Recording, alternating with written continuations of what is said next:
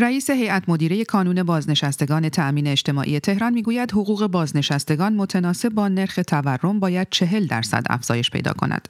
اما نه مجلس و نه دولت روی ریل قانون حرکت نمی کنند و بازنشستگان دوباره دچار تضییع حقوق خواهند شد.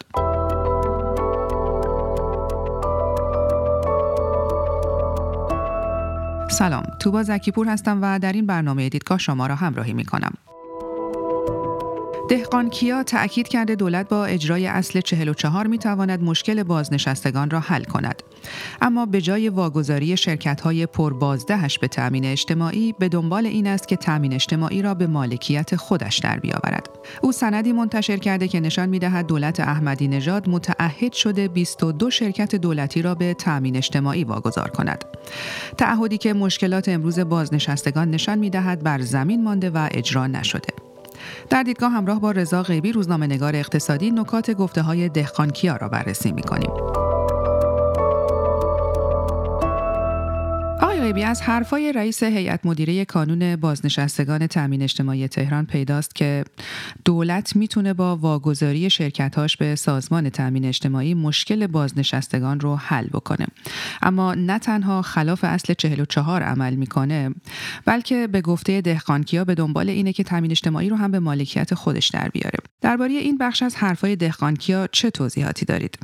ببینید واقعیت اینه که دولت به هیچ عنوان تمایلی و قصدی نداره که بخواد بدهی خودش رو به تامین اجتماعی پرداخت بکنه. این بدهی هر سال هم داره بیشتر و بیشتر میشه. اگر اینها می‌خواستن همین چند سال پیش می‌تونستن با لیستی که آماده شد و قرار شد واگذار بشه که ارزشش حتی بیش از بدهی دولت تامین شد اجتماعی بود این کار رو انجام بدن. اما انجام ندادن و در عوض شرکت هایی که به قول بازاریا پول خوره داشتن و هزینه بودند بعضا ورشکسته بودن زیانده بودن اینها رو آوردن در قالب رد دویون به تامین اجتماعی واگذار کردن. همین شرکت ها شد بار جدیدی بر دوش تامین اجتماعی و خب مشکلات اونها رو دامن زد. از اون ور هم فراموش نکنیم بالاخره یک مجموعه به اسم وزارت کار نقش و تاثیر زیادی رو تامین اجتماعی داره و تمام سیاست گذاری ها رو داره انجام میده در جلوی پرده در پشت پرده اتفاقات مختلفی رو داره رقم می‌زنه از دو نسل ها و به نوعی حتی شده حیات خلوت سیاسیون مجموعه تامین اجتماعی و بسیاری از پروژه های اقتصادی خودشون برای فعالیت های سیاسی از کنار تامین تامین اجتماعی متاسفانه داره تامین بودجه میشه بنابراین. بعیدم نیست و جای تعجبم نداره که دولت تمایل داشته باشه تامین اجتماعی در چنین شرایطی نگه داره و حتی نفوذ خودش رو در اون مجموعه خیلی بیشتر از گذشته بکنه تا بتونه منویات خودش رو اونجا جلو ببره. بخش مهم دیگه ای از گفته های دهقانکیا جایی هستش که به خرید اموال تامین اجتماعی اشاره می‌کنه. از این حرفا استنباط میشه که به شکلی سر سازمان تامین اجتماعی رو با ارزان خریدن اموالش کلا گذاشتن و همچنان هم اصرار دارن که این روش رو ادامه بدن.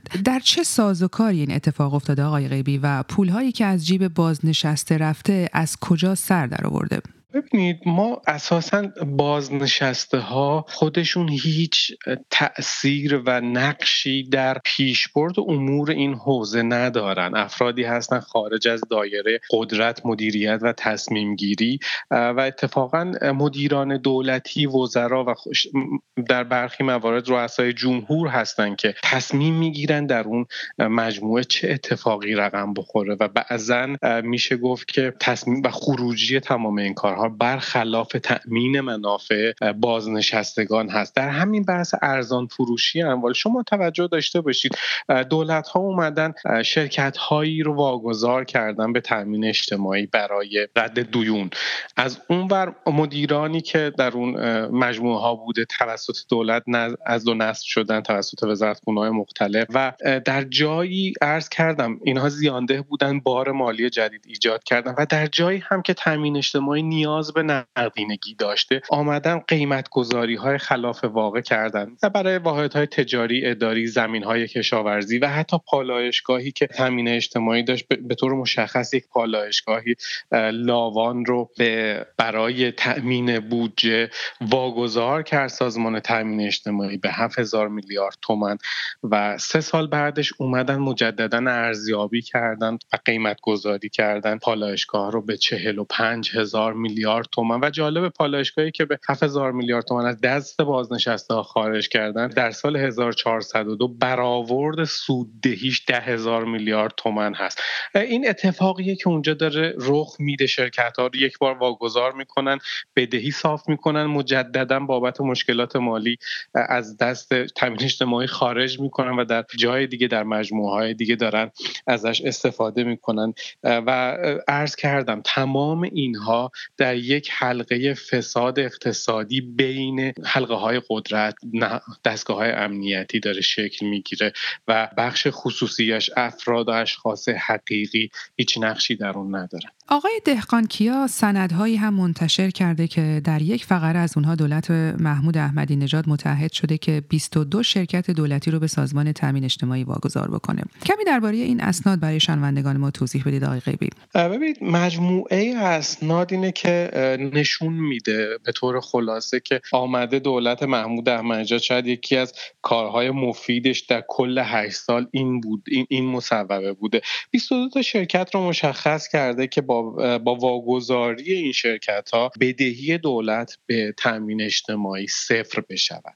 شرکت ها رو وقتی ما ترکیب این شرکت ها رو داریم نگاه می‌کنیم نیروگاه ها در این فهرست وجود دارن پالایشگاه متعدد بانک های دولتی پتروشیمی و صنایع فولادی که خب با واگذاری اینها مشکلات تامین اجتماعی نه تنها حل می‌شد و به واسطه سودده بودن اکثر این شرکت ها و سودای کلانی که در سال ایجاد می‌کنن بخش اعظمی از مشکلات بازنشستگان کشور هم حل می‌شد. چون 22 شرکتی رو تامین اجتماعی در اختیار می‌گرفت که سالانه چند ده هزار میلیارد سود ایجاد می‌کنن و خود این باعث تضمین آتیه بازنشستگان و خیلی هم مسائل دیگهشون میشه. اما اتفاقی که افتاد دولت حسن روحانی جلوی مصوبه رو می‌گیره. این شرکت ها واگذار نمی‌شوند و خب بعضا اتفاقات دیگری در این شرکت ها رخ میده. یکی از دلایل واگذار نشدن هم برمیگرده به همون رانت و فسادی که وجود داره. ارز کردن مثلا به طور مشخص یکی از شرکت ها باید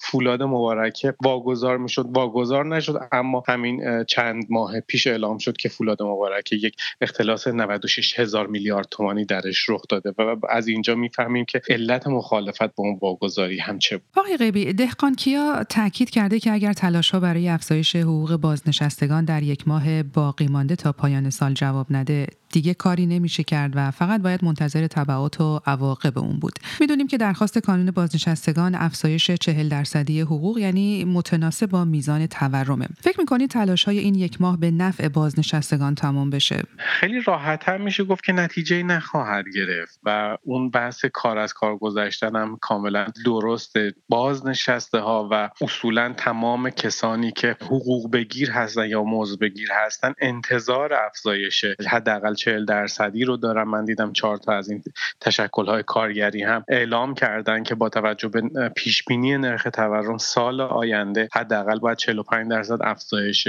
میزان حقوق و دستمزد رو دولت لحاظ بکنه. اما فراموش نکنیم دولت هیچگاه به این موضوع تن نخواهد داد. بیشتر به جای اینکه دنبال افزایش میزان حقوق و دستمزد باشه بیشتر می‌خواد کنترل کنه و استدلالش هم همون افزایش تورم هست از این جهت می‌خواد مانع بشه.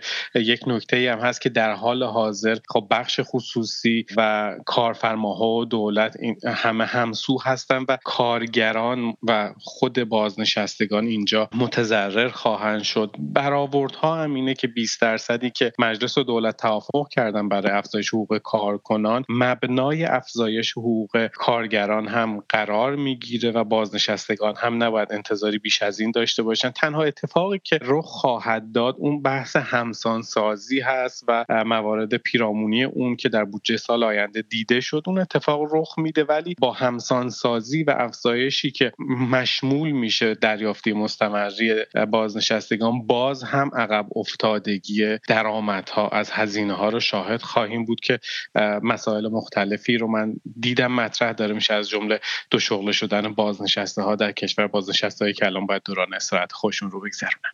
آقای غیبی می‌خوام یک جمله رو از قول آقای دهقانکیا مطرح بکنم که در واقع عین صحبت آقای دهقانکیاست و میگه که متاسفانه هم مجلس و هم دولت روی ریل قانون حرکت نمی کنند و ما بازنشستگان دوباره دچار تضییع حقوق خواهیم شد. در این وانفسا تکلیف بازنشسته چی میشه و چه کسی پشت و پناه اون هست؟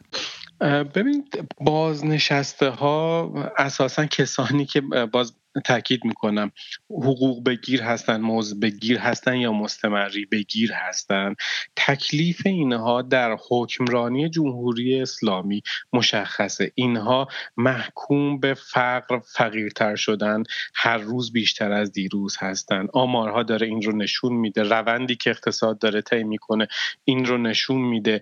امید بستن به رفع مشکل حل مشکل توسط نمایندگان توسط دولت های مختلف چه طرفداران خاتمی باشد چه حسن روحانی چه ابراهیم رئیسی یا هر کدام از اینها هیچ فرقی نداره. اینها تماما چرخدنده های یک سیستم بزرگی به اسم جمهوری اسلامی هستند که قرار نیست منافع مردم و مشخصا بازنشسته و کارگران و کارمندان رو تعمین بکنن. بنابراین اگر قرار اتفاقی بیفته اگر به دنبال پشت و پناه هستیم اگر می‌خوایم اتفاق خاصی در این حوزه رخ بده صرفا این اتفاق با همبستگی و ایجاد یک اتحاد شکل می‌گیره که باید در بین اقشار مختلف از جمله کارگران و بازنشستگان مردم عادی و اصناف و بازاریان باشه در غیر این صورت شرایط هر روز بدتر از دیروز خواهد شد.